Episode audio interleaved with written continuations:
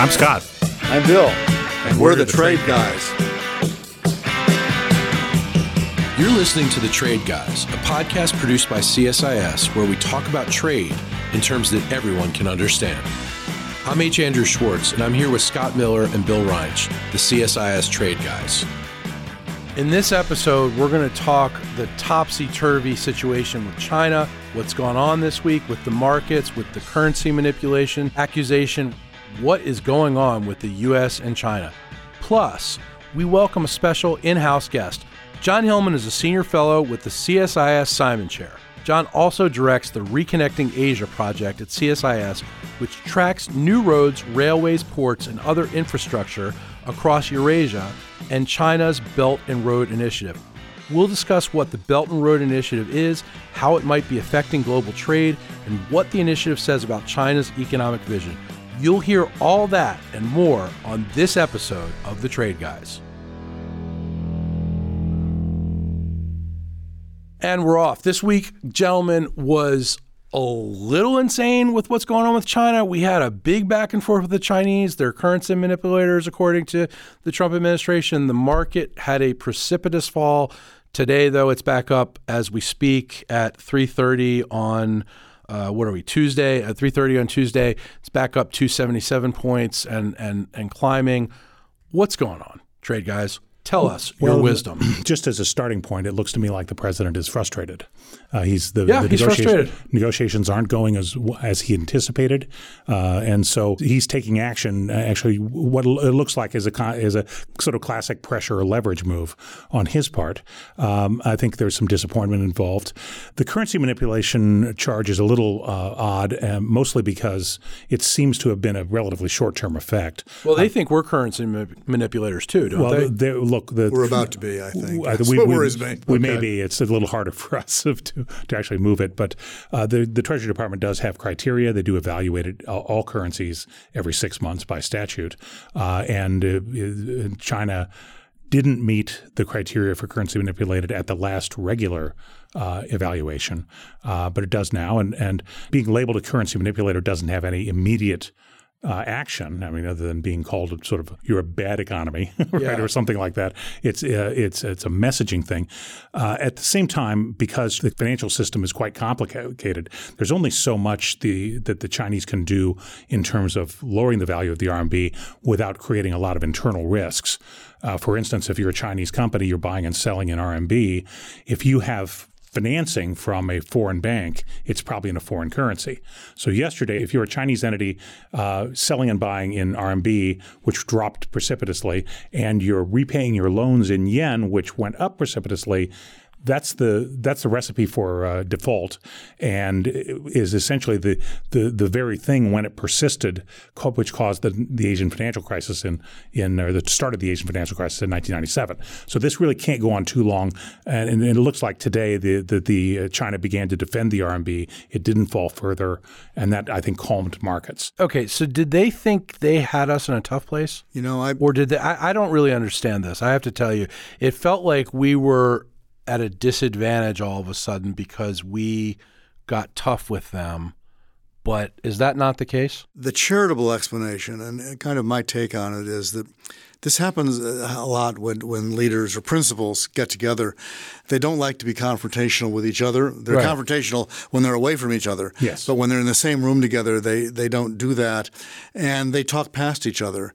And so they came out of Osaka announcing that they'd agreed uh, without really understanding what the other guy was saying.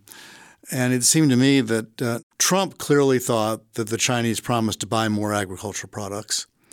Uh, and uh, that's he, what he wanted to hear. And that's what he wanted to hear. And he thinks that's what they said. Uh, and they haven't, at least as many or as much as he wants. It looks like Xi thought that Trump agreed there wouldn't be any new tariffs right away. Yep. Because they were going to come back to the table. Uh, and so Lighthizer and Mnuchin come back from Shanghai, report not a lot of progress. Trump loses it, announces the tariffs. Uh, for Xi, that's uh, and announces you know that that uh, the Chinese are not buying enough agricultural products. So from Trump's perspective, it's a breach of faith on the Chinese part. From Xi's standpoint, it's a breach of faith on the American part. Uh, and then it's Trump doing what he, you know, announcing the tariffs, uh, which is a classic leverage move, as you said. And then I think what what the Chinese have done is to say, in effect, uh, not too subtly, hey, we got tools too. Right. Yeah. I mean, I don't think they. Nobody thinks they forced the RMB down. All they did was stop defending it.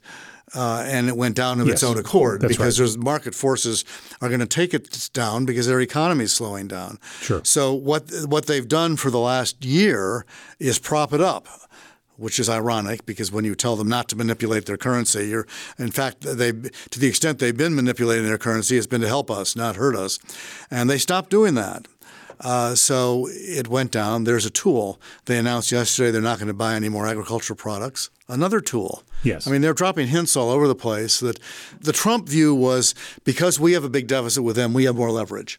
We buy all this stuff and they don't buy as much stuff. We can hurt them more than they can hurt us. I win. And what the Chinese are saying, no, it's more complicated than that. We got a lot of other tools. Yes, and while we may or may not have more leverage because of the size of the deficit, China definitely has more ability to withstand or tolerate irritation and pain. Uh, so uh, just their politics are different.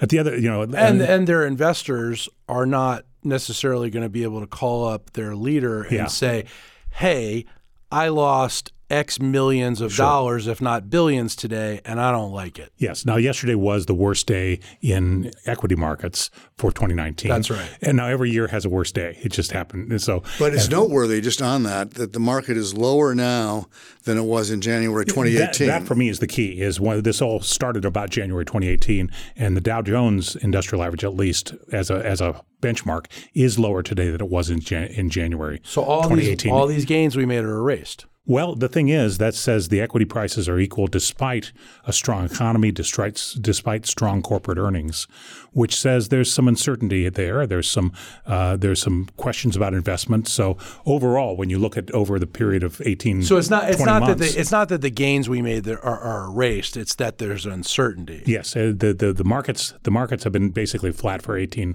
months during the time of this controversy with China. So if you're Trump and your claim to fame is you make good deals, you exert leverage, and you get results, maybe that's not the case here. He's he's at a point of stalemate at the moment. It's exactly what we've said. It's it, it's an unusual. For me, it was an unexpected development. I had the great good luck to be in Canada while all this happened, so I didn't have to think about it too much. But I mean, we've talked about this before. Eventually, he's going to figure out that he's not going to get what he wants. And then he has to decide whether to settle for less and call it victory or continue the war and Yes. keep on fighting. This, to me, is kind of an unexpected blip. You know, he reacted, probably overreacted. I think they decided that they've had enough and uh, needed to send some signals about what. Uh, you know, there are limitations to what they're going to put up with.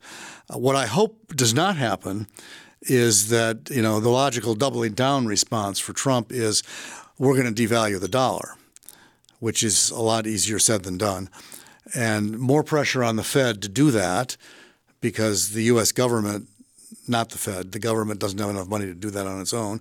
So the Fed would have to cooperate.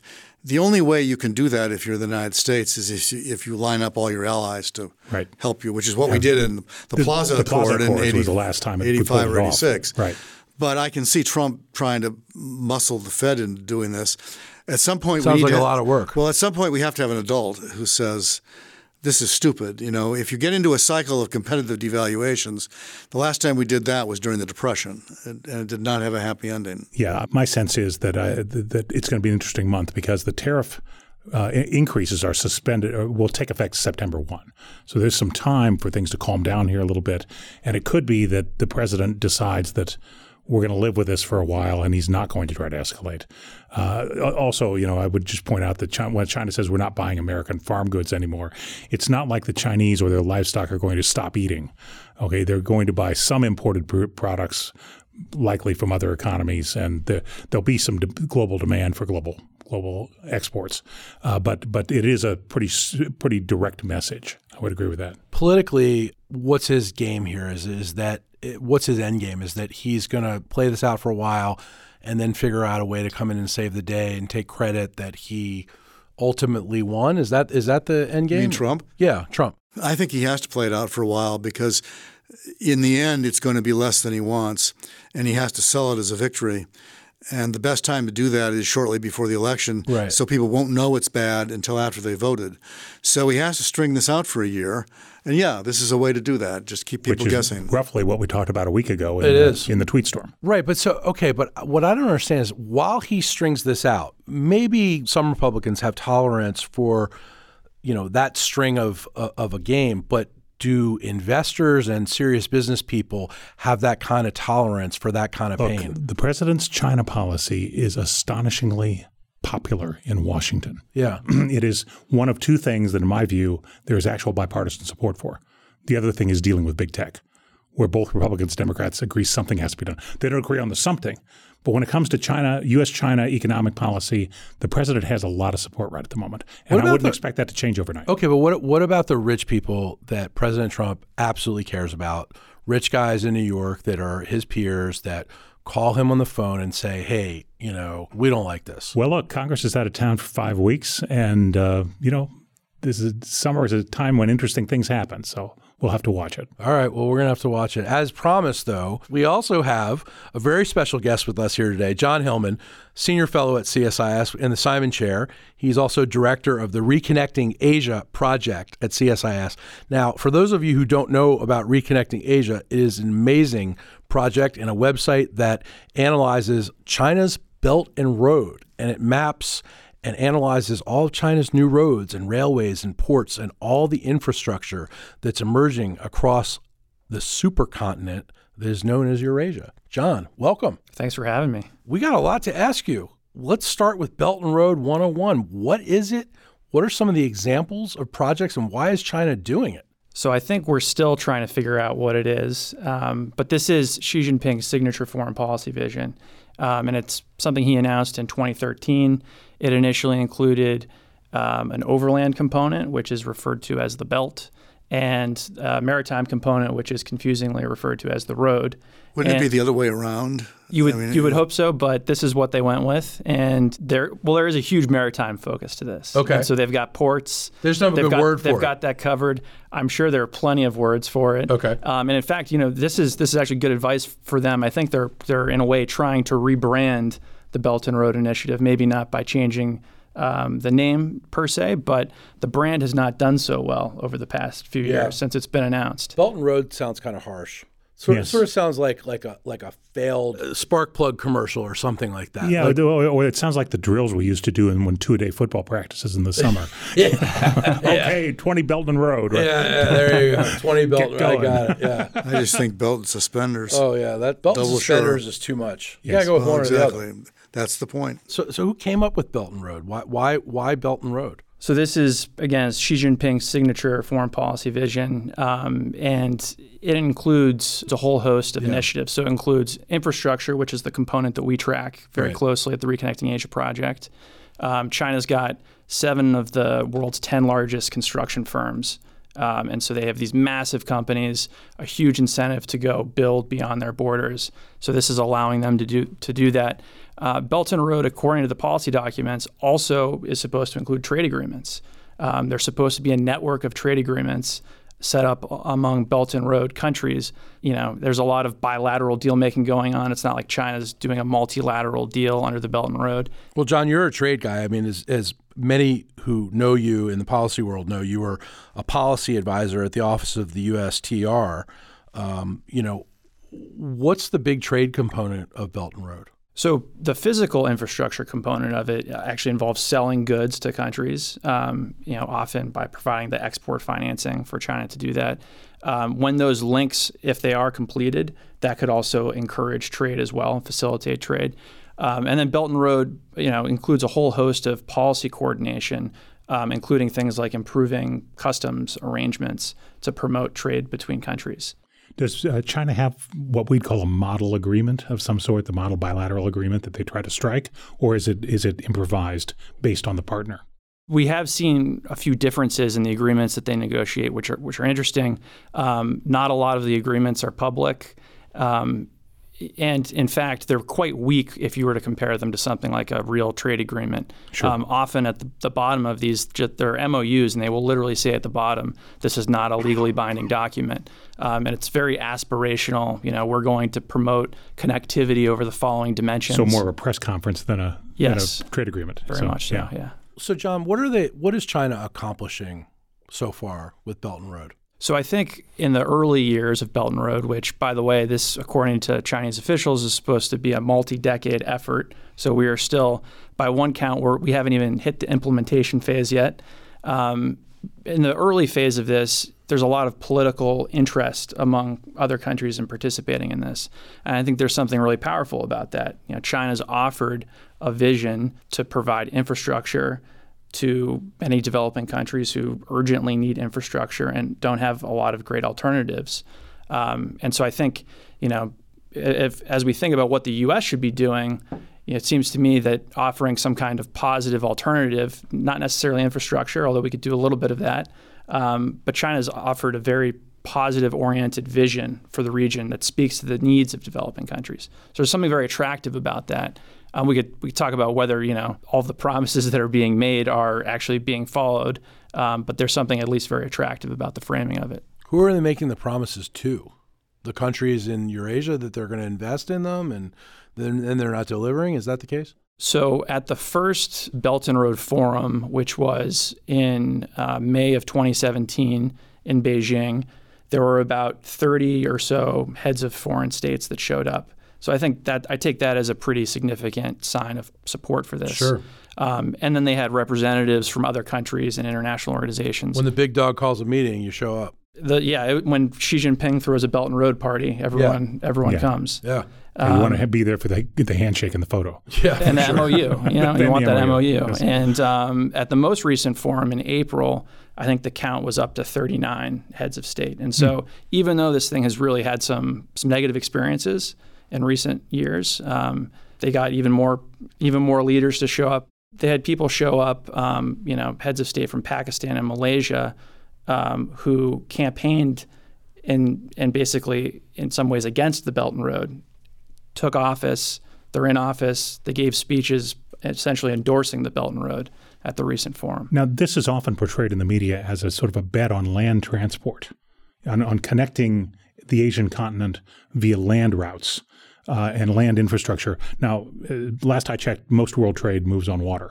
The container ship has is far and away the most efficient way to move goods, uh, and and building an infrastructure for what will ultimately be a less efficient transportation means doesn't strike me as a genius idea. But what what else is going on here? What what, what is it? First, is that portrayal correct? Well, and this and is also second, this is the new Silk Road. What's obviously. behind it? Yeah. Right. So that's that's a lot of the imagery, um, and I think a lot of the the marketing around this, the parts that have been successful, they evoke the ancient Silk Road, and you think of camels and caravans Marco and Marco Polo. Yeah, sure. And so China has been increasing, um, you know, several types of connectivity with Europe going across across land. Now, we'll point out it was the Silk Road, not the Consumer Electronics Road.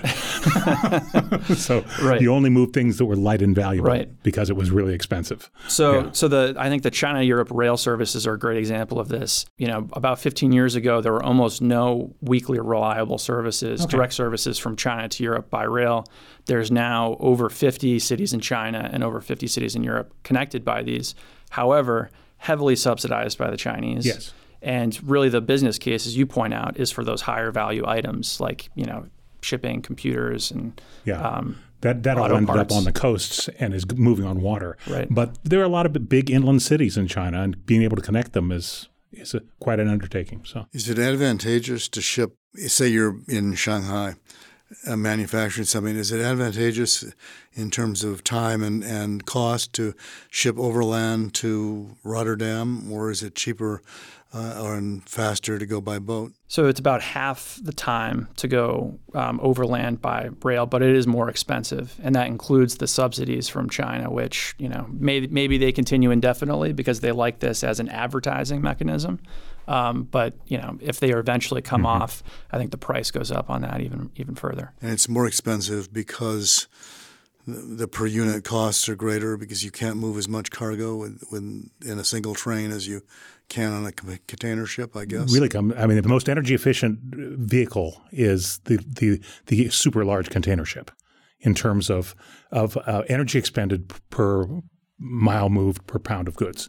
So far and, far and away, ocean, ocean shipping is, is, is more energy efficient, therefore more cost efficient at the end of the day. It also requires less infrastructure because you don't have to build a you don't have to build rails to move the boats. No, but you do have to have special loading and unloading to, facilities yes, at each at each port. Which rail rail operations have that as well have have some have terminals that that, that are used for that. But but overall, the the reason people prefer shipping is now, particularly in the world of these super large container ships, it has efficiency advantages very difficult to overcome. Subsidies help, but they don't get it all the way there. And your shipping route with maritime shipping is more flexible too. Right. You don't have to go, you know, back and forth between point A and point B.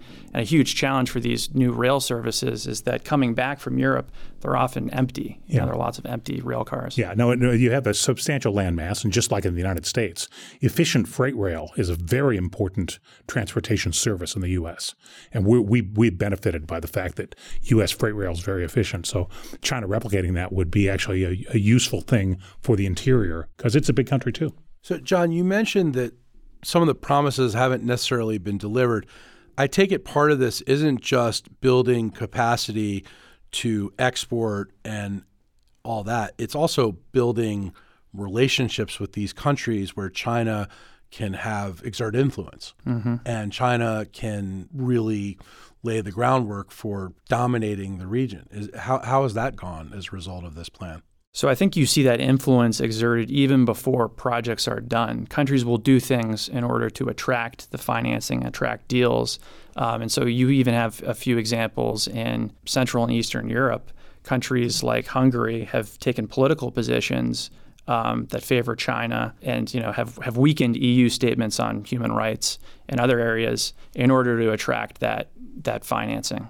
What's the story in Italy? I seem to hear mixed reports, but they signed something and now they're sort of saying maybe we didn't mean it quite that way.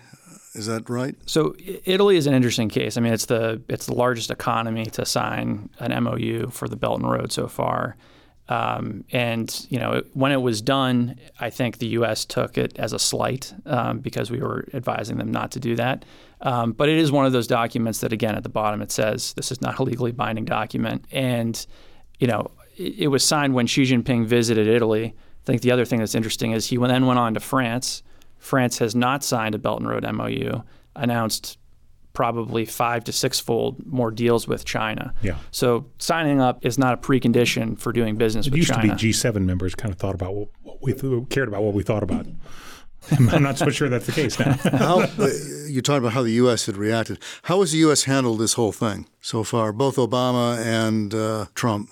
in the Obama administration, this was even earlier days of Belt and Road. Um, there was awareness of it. Again, I think an attempt to analyze and figure out what this thing was about. But at the time, you know, the U.S. also had its own positive economic vision for Asia, TPP, and so the U.S. didn't spend a lot of time criticizing Belt and Road because it had something positive to now, offer. Now we took a pass on the AIIB, right? The Asia mm-hmm. infrastructure. Well, not just a pass. We tried to get everybody else to take a pass. Yes, right. Well, and we were busy criticizing what was going on in the South China Sea. Mm-hmm. Which brings me to another question. I mean, are there concerns the Belt and Road projects are laying the groundwork for Chinese military bases? Are those concerns valid? So some of those concerns are valid. I think that there's all these infrastructure projects are, are dual use. You know, a port that works really well can be used um, for cargo ships. It can be used for naval vessels.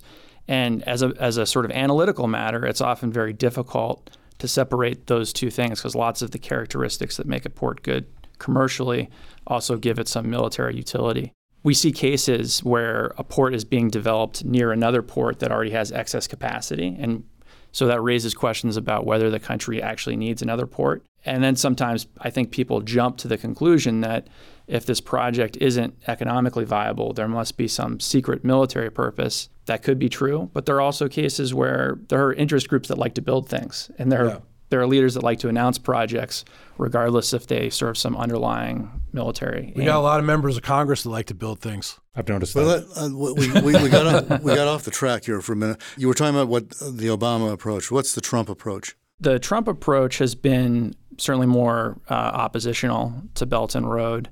Um, you know, a lot of the rhetoric that's used to describe what China is doing as predatory economics. Um, you know, China's taking advantage of other countries. Is it? In some cases, sure. I, I mean, I think a lot of these projects are negotiations, and China is often the bigger, um, you know, more advantaged partner at the negotiating table. It often takes advantage of those situations. But there are things that the U.S. can can do to empower developing countries to be their own best advocates.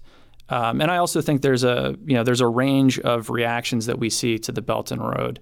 Um, there's India, which opposes it because it you know projects go Chinese. through well, and projects some projects go through disputed Kashmir, which is a you know that's a sovereignty issue for them. Japan is certainly not a Belt and Road booster. Um, very you know I think has a has a pretty sober-eyed view of what this thing is and could be. Sure. But they've taken a much new, more nuanced position on this, and they've they've said, look, the world needs infrastructure. It needs. Let's talk about the type of infrastructure it needs, um, and so let's put some conditions around the types of projects we would support, whether China builds them, whether we build them, whether someone else builds them. So I think there's there's probably a room for a little more nuance in the U.S. Um, position. How on would this. how would how would there be a, a governing body that regulates what China would do across this region? So the G20 actually recently announced a set of quality infrastructure principles. Right. So that's been one forum in which these discussions have happened. It happened first in the G7 framework. Right, but those are principles. Like, how would this actually be enforced? Ultimately, recipient countries need to their response. They're sovereign countries. They need Yeah. to decide how they want to handle this. Right. Um, you know, Ultimately, it comes down to the projects, and a lot of these, if these projects are crazy, it doesn't matter who's building them; they shouldn't be built. And there, there are infrastructure projects are rife with insane priorities, bridges to nowhere, uh, you know, rail systems and subway systems that get half built. I mean, that's it's notorious for that. So I don't know how you avoid it. But Yeah, I mean, even in the best business environments, these Yes. projects are typically cost more than expected, take longer than it's really expected, easy to get white elephants all over deliver place. fewer benefits than expected. So, so do you, in your view, do you think the United States should be trying to counter Belt and Road with its own infrastructure push in Asia? I think the best response to the Belt and Road is not even really a response to the Belt and Road per se. I think it's the U.S. pursuing its own interests, putting forward its own positive economic vision. I think trade needs to be a really important part of that. That's a, a U.S. strength. We love trade. Indeed, we do. But I don't. I think it would be. I think it would be short-sighted and sort of reactionary for us to get focused on only infrastructure. I mean, that's China's game. It has the companies. Um, it has the domestic political economy for certain types of infrastructure. You know, the U.S. does a lot of other things much better, providing services around a lot of uh, economic activity. Yeah, we don't have seven of the largest construction companies in the world. Not anymore. No. And so these seven construction companies are state owned, obviously. Yeah, and they receive generous subsidies from the Chinese government, and the government will facilitate deals for them. When your customer is printing money, you can become a big company very quickly. You know, Back to the currency manipulation. Exactly, so. We've tied it all together. John, thank you for coming here and enlightening us about Belt and Road. If our listeners want to learn more, please visit the Reconnecting Asia microsite. It's very easy. Type in Reconnecting Asia and it'll pop right up. And it also is linked from the CSIS website. John, thanks for being here with us. Thanks for having me.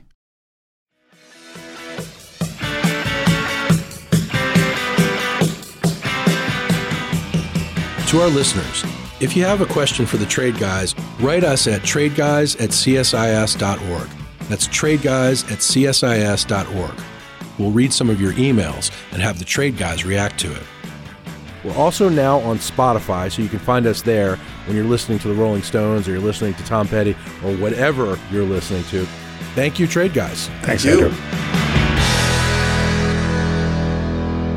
You've been listening to The Trade Guys, a CSIS podcast.